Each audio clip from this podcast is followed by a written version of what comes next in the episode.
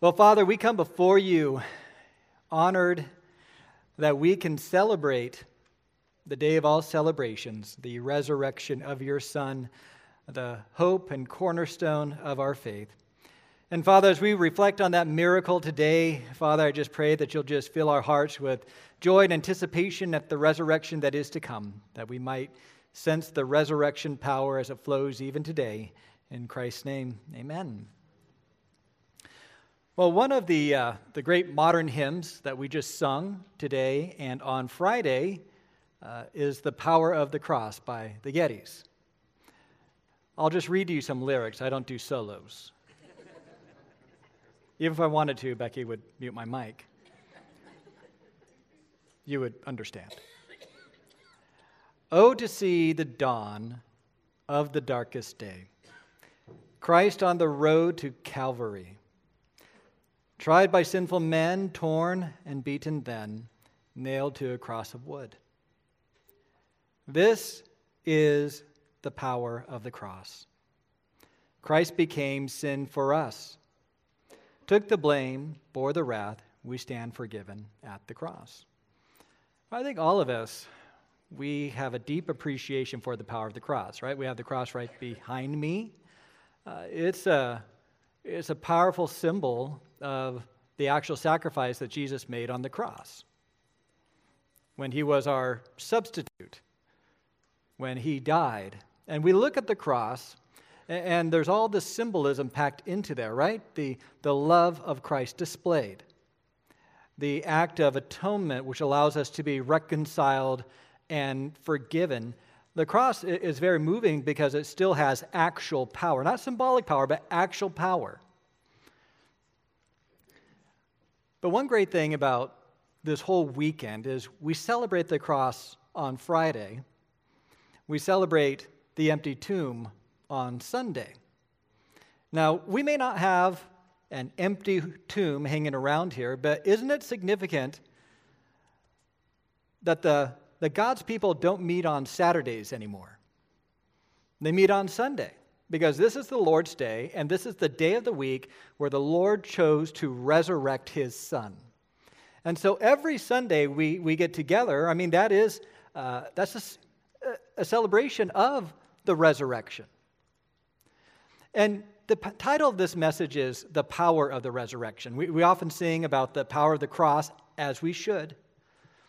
But today I wanted to focus on the power of the resurrection, and this is what I mean.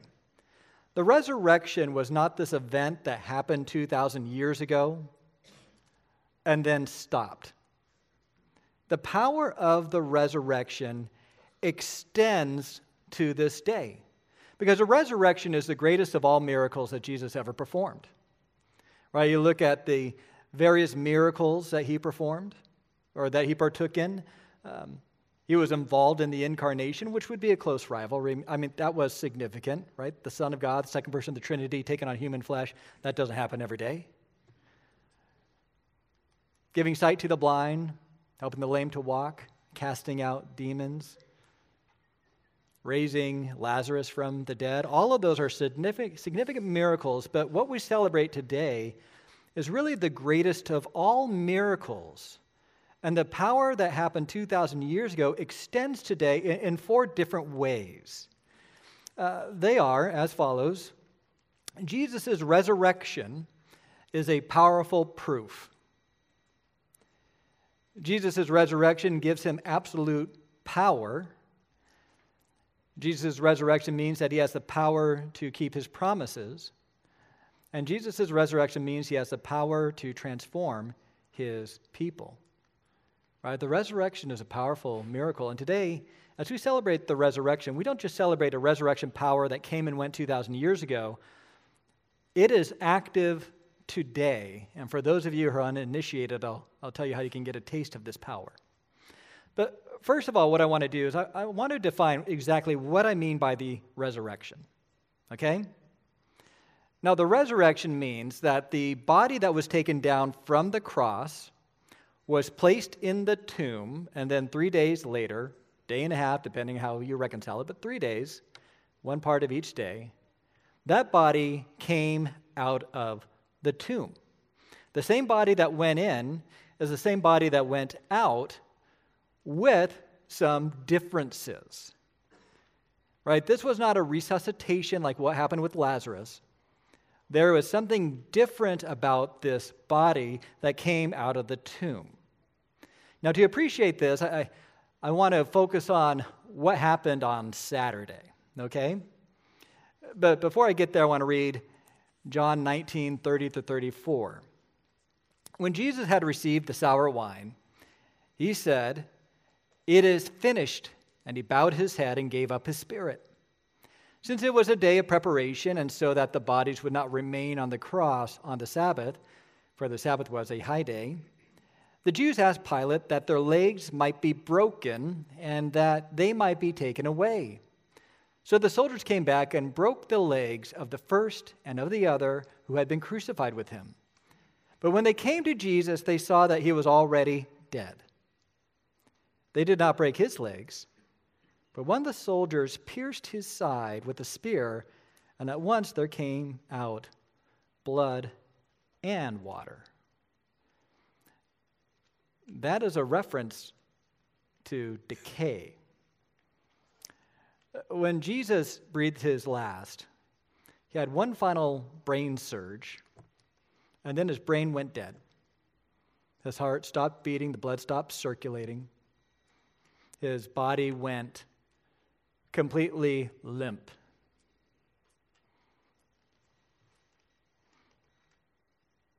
And at that point, his broken body began the transition to becoming dust. Without oxygen, the blood cells began to die. Without muscle movement, his body lost its fluids, went flaccid. His broken body began a process called, well, self decay, self digestion, officially, where enzymes from his liver and his intestines began to escape containment and began to eat away at his own body. When his heart stopped beating, his blood began to pool, right? That's why you have the, the water and the blood coming out of his side. When the Roman soldiers looked at him on the cross, they would have noticed that the lower half of his body was discolored, uh, maybe in a, in a purplish color, because the blood began to sag to the lower half of his body. They would remove the nails, remove the ropes, take down his flaccid body, and and take it to a tomb. And as this was happening, uh, the process of rigor mortis was beginning to take place.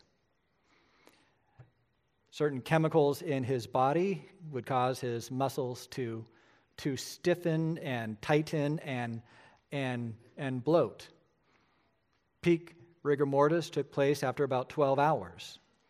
At that point, the body begins to go limp again. The, the skin loosens, and all those bacteria and enzymes that are feasting away in the process of self digestion are, are emitting certain gases, and so the body is bloating and the skin is loosening. They wrapped him in myrrh and aloes and, and, and a cloth, but it didn't stop the process. His self digestion was eating away at his body. He was dead and decaying. But on that Sunday morning, the power quickened that body. All those broken blood cells were fused back together. Those enzymes and bacteria went back from which they came. The skin tightened.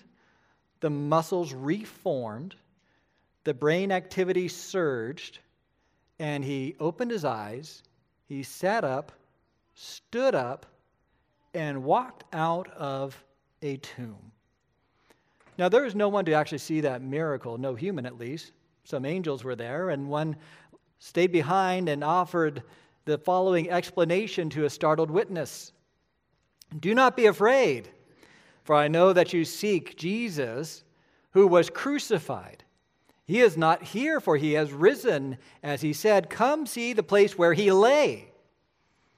Now, this is not the first time a resurrection happened.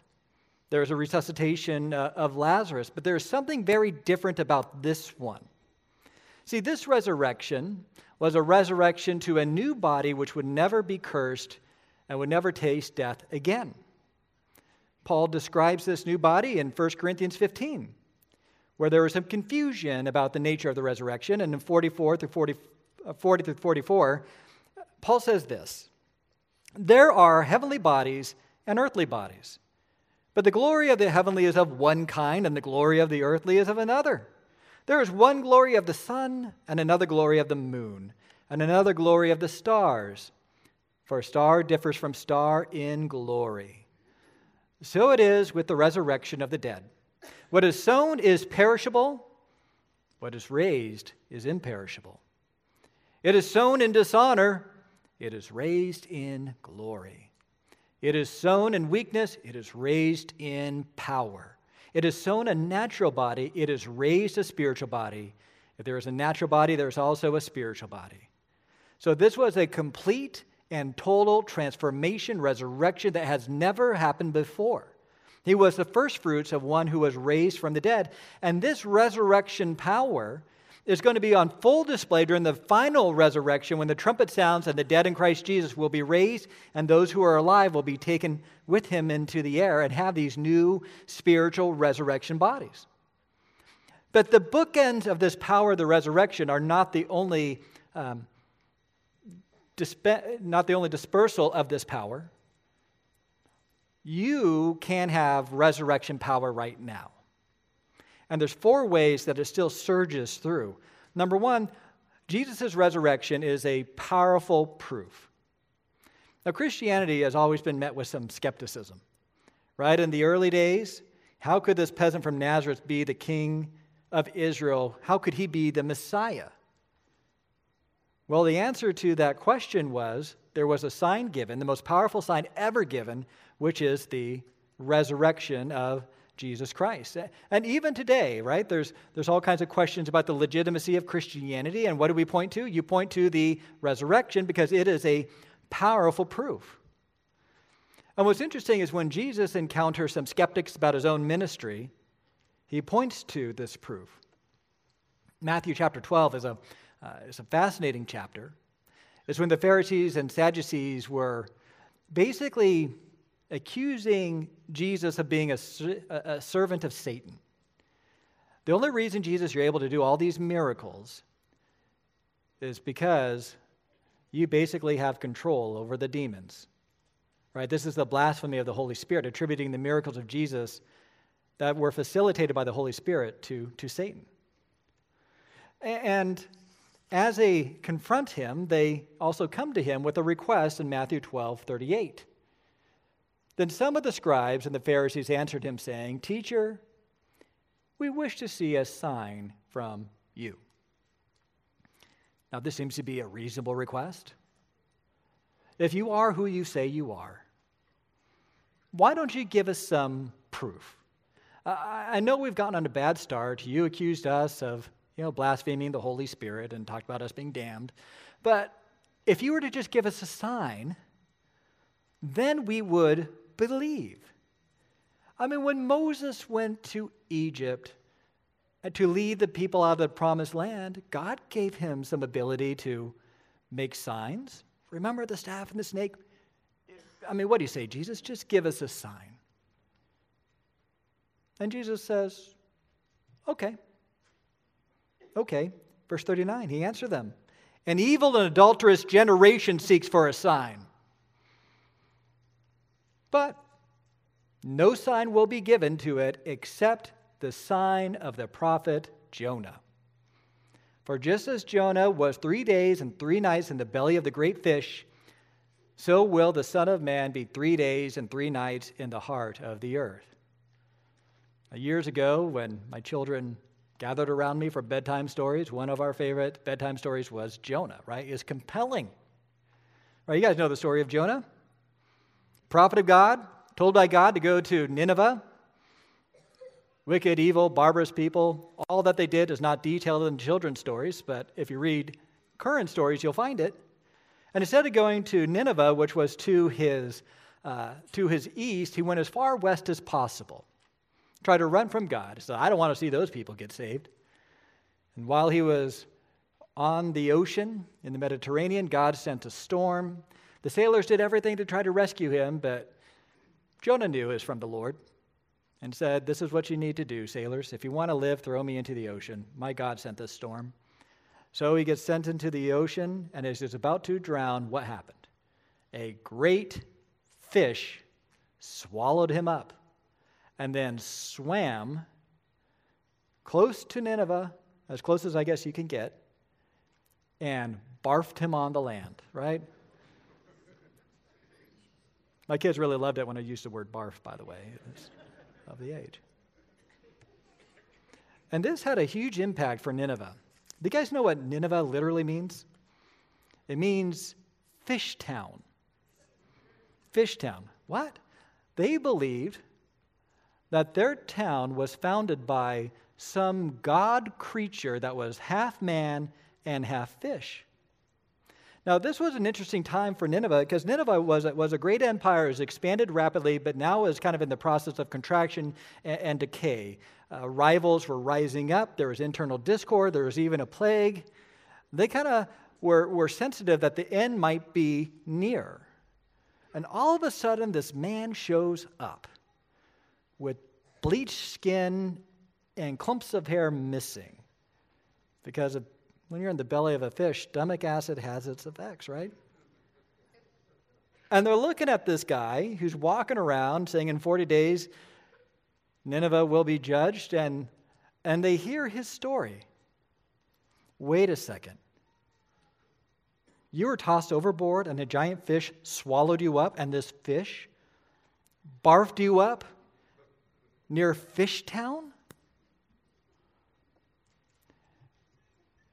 Now, you think they're asking for a sign at that point?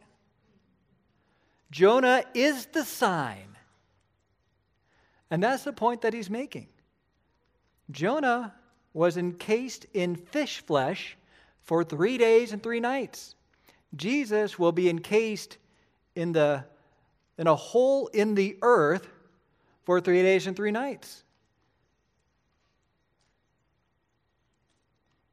Jonah was delivered out of the tomb, and so was Jesus. Jesus is saying, if you want to see a sign, I will be that sign after the resurrection. If you want proof, here it is. So, what does he do with the skeptical people? He points to the resurrection. You see another encounter with a skeptic when he is on trial for his life, and the high priest asked him a question in Matthew 26 63. The high priest said to him, I adjure you by the living God, tell us if you are the Christ, the Son of God. Just shoot straight with me, Jesus. We want to know, are you the Christ, the Son of God? And Jesus says, You have said so. Right? You, you said it yourself. And then he goes on. But I tell you, from now on, you will see the Son of Man seated at the right hand of power and coming on the clouds of heaven. He makes a reference to a glorious, mysterious passage that we see in Daniel. In Daniel 7 13 through 14, the prophet sees this. I saw in the night visions, and behold, with clouds of heaven, there came one like the Son of Man. And he came to the Ancient of Days and was presented before him. And to him was given dominion and glory and a kingdom that all peoples, nations, and languages should serve him. His dominion is an everlasting dominion which shall not pass away, and his kingdom one that shall not be destroyed. He's basically telling Caiaphas, Caiaphas, next time you see me, I'm going to be coming as the Son of Man glorified with my Father. And I'm going to come and take over this entire planet. Am I the king? If you say so. And remember what Caiaphas did, what everyone did? They, they tore their clothes. This is blasphemy. But you know what? The resurrection is going to be the sign. He's not going to stay dead, he's going to rise again, rise up, and come back in power. I mean, what greater sign does anyone need? What greater sign does anyone need? No, someone might say, you know, Pastor Dave, that happened 2,000 years ago, okay? He died, was buried, rose again. That was 2,000 years ago. We need a fresh sign. Would it be possible for Jesus to do it just one more time? I mean, the point of a resurrection is that it only happens once. You only die once and have a indestructible body that you're resurrected into, and that happens once. The point of this new body is that it can never be destroyed. It only has to happen once for it to be a sign, and yet an evil and adulterous generation wants more. And what's fascinating is, as we keep on reading when Jesus rose from the dead, how do they take this sign? Matthew 28, 11 through 15. While they were going, behold, some of the guard went into the city and told the chief priests all that had taken place. They're reporting about the resurrection. And when they had assembled with the elders and taken counsel, they gave a sufficient sum of money to the soldiers and said, Tell the people, his disciples came by night and stole him away while they were asleep. And if this comes to the governor's ears, we will satisfy him and, and keep you out of trouble. So they took the money and did as they were directed. And this story has spread among the Jews to this day. Right? There's always been some wacky conspiracy. Jesus fainted on the cross. The disciples went to the wrong tomb. Jesus had a twin brother that showed up and confused everybody. I mean, people have been trying to explain this away for a long time because they don't want the sign.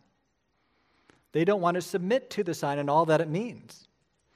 You know, and honestly, if you were to just look at the resurrection, I mean, there's all kinds of proofs that I can get into. One is that every other messianic claimant that came and had a following died, and the following dispersed. But something happened with Jesus where, against all odds and all expectations, all of the early followers said, He has risen from the dead. They even moved the day of worship to coincide with this day. Women discovered him at the tomb. Eleven of the twelve disciples died martyr's death believing that Jesus rose from the dead? I mean, it, it, it's all true. And Satan has tried to disprove this for thousands of years and has failed. The power of the resurrection is because Christ has risen from the dead. It proves that this is true, right? If God could raise Christ from the dead, I think he could do the lesser miracle of writing a book that perfectly captures his life. It is a powerful sign. Secondly, Jesus' resurrection gives him absolute power. Gives him absolute power. Now, in human history, if you have an absolute ruler, he, and in some cases she, will rule as long as he or she is alive. When death comes, they are no longer in power. When Stalin died, he is no longer in power. When Hitler died, he is no longer in power. You can take those implications any way you want in your prayer life today. But, um, but with the resurrection, he secured absolute power. It means that his death, he will never die, and his reign will extend forever. Now, there's another way that the reign of a ruler can end, and that is your death. Right? When you are dead, you think about, let's say, someone who's in an abusive marriage, when she dies, she's no longer married, the power is broken, right? So, either way, death breaks power. And some people would see this as a good thing. But what happens when you have a good ruler, a faithful ruler, a treasured ruler, one who can be trusted? Now, some people think about absolute rule and, and they don't like that. We live in an individualistic culture where uh, we want to be our own boss, we want our own truth, we want to live our own lives. But the fact of the matter is, all of us are subject to a dark ruler. In Hebrews 2:14, since therefore the children share in flesh and blood, he himself likewise partook of the same things, that through death he might destroy the one who has the power of death, that is, the devil. The power of death the devil. Those who are not under the lordship of Christ are under the lordship of the one who has the power of death, which is the devil. Well, I don't worship Satan. He's fine with that, as long as you don't worship Jesus. So, how does he wield power? Well, it's the power of death, the fear of death. I mean, we just emerged from a pandemic, and, and it's really interesting how the means of moving the masses towards policy goals and other things is the utilization of fear, right? Fear sells. People get into false religions because of the fear of death. Fear controls us more than we know. It, the, this reality of death leads to slogans like, you only live once. It's a reason why people will pour themselves into to various religions, because they are under the spell. So, how did Jesus defeat this enemy? Well, when you look at death and the control of death, you need to remember the source of death. Right? The source of death is given to us in Genesis chapter 3. Right? God created the garden, it was good, put Adam and Eve in the middle of it, and he says in Genesis 2 16 through 17, and the Lord God commanded the man, saying, You may surely eat of every tree of the garden, but the tree of the knowledge of good and evil you shall not eat, for in the day that you eat of it, you shall surely die. Right? And what did they do? They ate. And that began a process where they became estranged from God, estranged from each other. And there was a death sentence which was delayed because God killed some animals to allow them to live even a little bit longer. But that is why we die, is because Adam and Eve sinned, and you, as their children, I'll include myself, we have sinned as well. All of us deserve to die. Romans 5:12 Therefore just as sin came into the world through one man and death through sin. And so death spread to all men because all sinned. I mean, the reason why we have death in this world is because of sin and estrangement from God. It's kind of like you, you cut off a plant at the root, at the stem. You're no longer connected to the nourishment and you will wilt and die. All of us are broken. And you know, every time you have a disease, in fact, I did some research on this, less than 10%, 10% of people die of of accidents, murder, war, or suicide. The overwhelming majority of death happens through disease. Every time we are sick, some little bacteria or virus, something else begins to work our bodies and cause our organs not to function. And that is a taste of what is to come because one day, death, most likely through disease, is going to come for us. And that's why Jesus' healing ministry was so significant. It wasn't just magic tricks, he was showing that he has the power over disease and the power over death. And when he was on the cross, what happened was the wages of sin is death, and Jesus experienced death in the fullest sense. Not only did he experience the pain, torment, and torture of death, he experienced spiritual death in that his relationship with the Lord, right? My God, my God, why have you forsaken me? that relationship was severed during that time on the cross. He endured the full wrath so that those who trust in him will never have to taste spiritual death and will conquer physical death at the resurrection. And so now he has full power over death because he was raised from the dead. Right? If Jesus was still in the grave, he'd still be working off our debt. And we'd have no assurance that would be paid for in full. Right? I've heard it said that the resurrection was God's amen to Christ, it is finished. And now all authority in heaven and earth has been given to me. Now Jesus will have a reign that is uninterrupted by death. Those who are his subjects will enjoy his reign even if they may die once, but will live again in the eternal kingdom. His resurrection means that he is the Lord, he is undefeatable, he is the absolute ruler, and he has the power to keep his promise. The power to keep his promises. Now, in the Gospels, Jesus makes a lot of promises. They're great promises. I'll give you three of them. Matthew 11, 28 through 30. Come to me, all who labor and are heavy laden, and I will give you rest. Take my yoke upon you and learn from me, for I am gentle and lowly in heart, and you will find rest for your souls. For my yoke is easy and my burden is light. Right? Isn't that just a great promise? Weary, heavy laden, go to Jesus. Go to him. He'll take you. Matthew 19, 28 to 29. Truly I say to you, in the new world, when the Son of Man will sit on his glorious throne, you who have followed me will also sit on the 12 thrones, judging the 12 tribes of Israel. And everyone who has left houses, or brothers, or sisters, or father, or mother, or children, or lands for my name's sake will receive a hundredfold and will inherit eternal life. And that new kingdom, you're going to be there. At the regeneration, you will be there. You'll be resurrected with him, and anything that you've given up in this life will be repaid a hundredfold. And then the Great Commission. And behold, I'm with you always to the end of the age.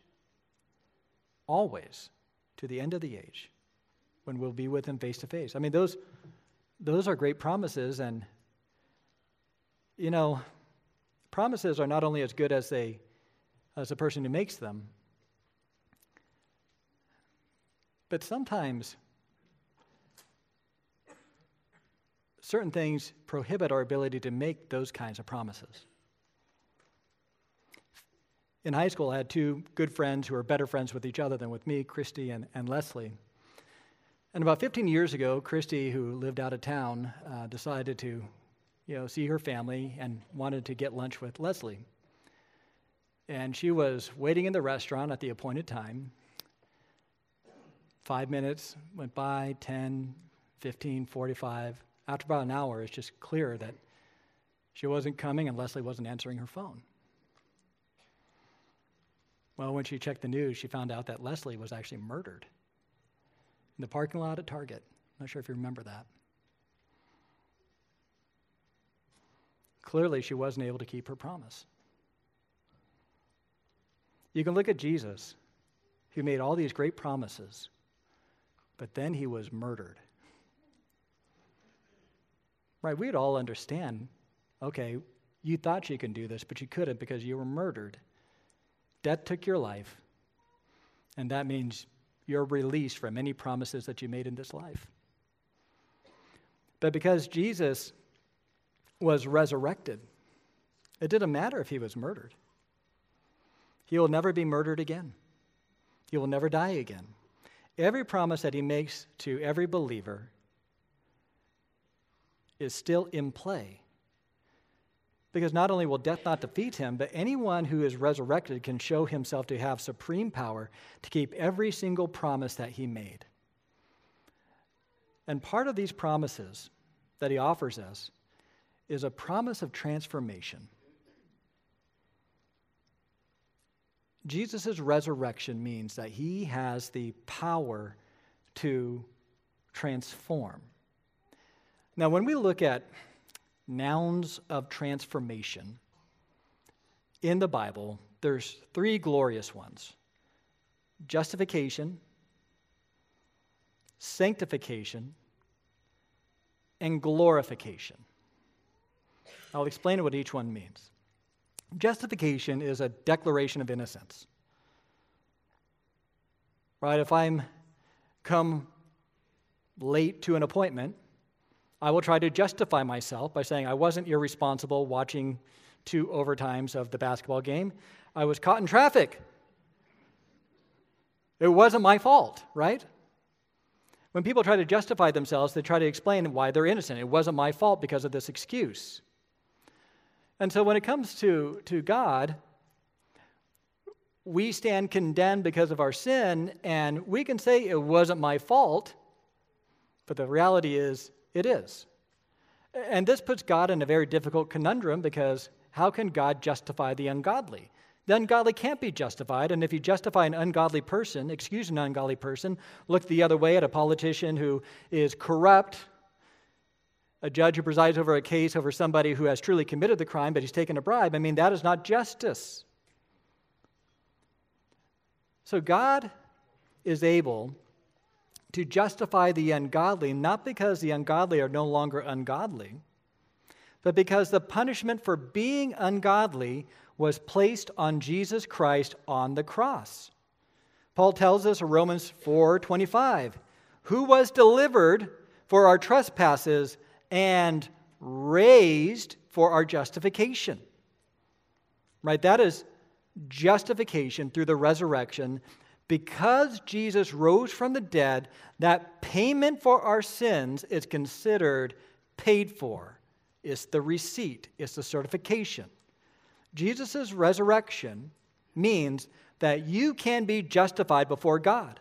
God can give you an innocent verdict because your sin and your punishment was placed on the cross, and Jesus raised from the dead means it was paid in full. So he transforms your justification. He also transforms your sanctification. Your sanctification. Now, in Ephesians 2 1, Paul gives us this brief assessment of our spiritual condition apart from Christ and you were dead in trespasses and sins. You were dead in trespasses and sins. Now, obviously, we were all alive at one point in time. So, what does he mean by dead? I mean, one of the worst things you can say to a child of yours is, You are dead to me. You guys ever heard that phrase? You are dead to me. I no longer consider you to be my son. You are no longer alive. This is a relationship that is over. You are dead to me. Well, when we sin, we basically tell God, You are dead to me. There is a severing of that relationship. We are estranged from God because of our sins. But something happens when we are justified in Romans 6 5, Paul tells the Romans, For if we have been united with him in death like his, we shall certainly be united with him in a resurrection like his. So when somebody believes in the cross, right, they are united with us. His death is our death, but you have a, but wait, there's more. His life, his resurrection life, is your life. Well, what does that mean? Well, in Romans 6:11, so you must also consider yourselves dead to sin and alive to God in Christ Jesus. Number 1, sin doesn't have power over you anymore. You're no longer a slave to sin. I mean, one of the great tragedies that some of you have seen in your family is addictions. Somebody you love is addicted to opioids, pornography, alcohol. I mean, you name it. Even an eating disorder is kind of an inverse addiction. They just can't say no. It's gripping them, controlling them. They, they can't stop it. And that's a picture of dead people's relationship with the Lord and the relationship with the sin. They can't help themselves, they can't say no. But because Christ died for us, that power has been broken. You no longer have to sin.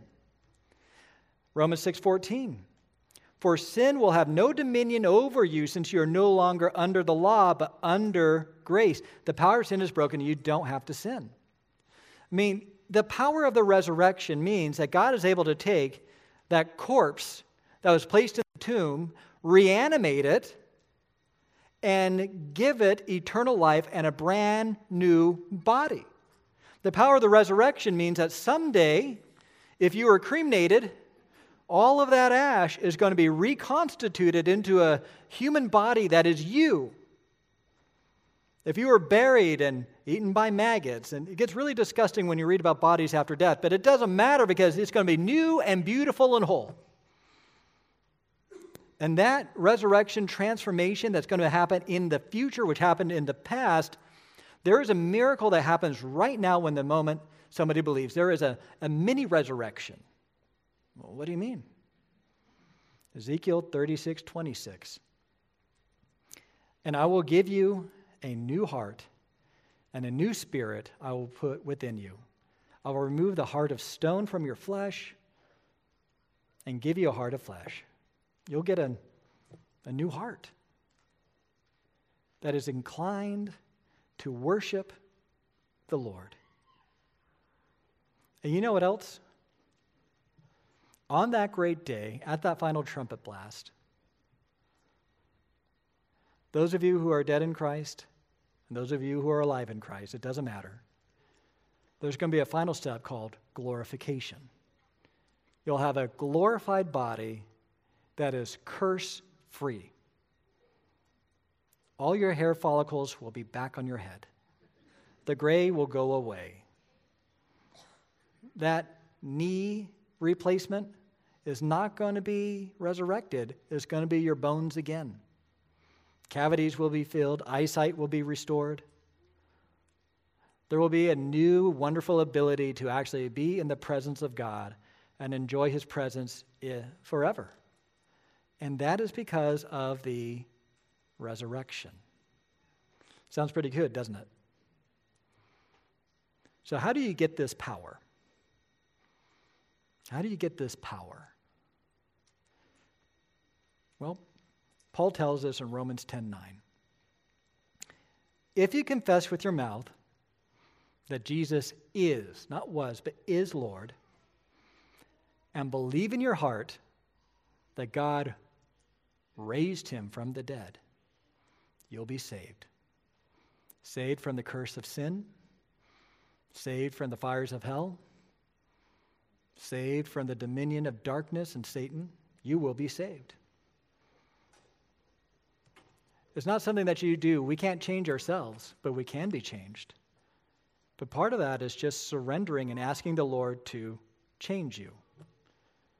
And that's really what the resurrection is all about. It's about a changed corpse. It's about that corpse that went down from the cross, that through an act of God was reanimated and glorified so that all those who believe that that happened and confessed that the resurrected Jesus is Lord, trust Him in faith and repentance, will be justified, will be sanctified, and will be glorified. And then you'll be able to anticipate this wonderful passage, and I'll end with this 1 Thessalonians 4 16 through 18.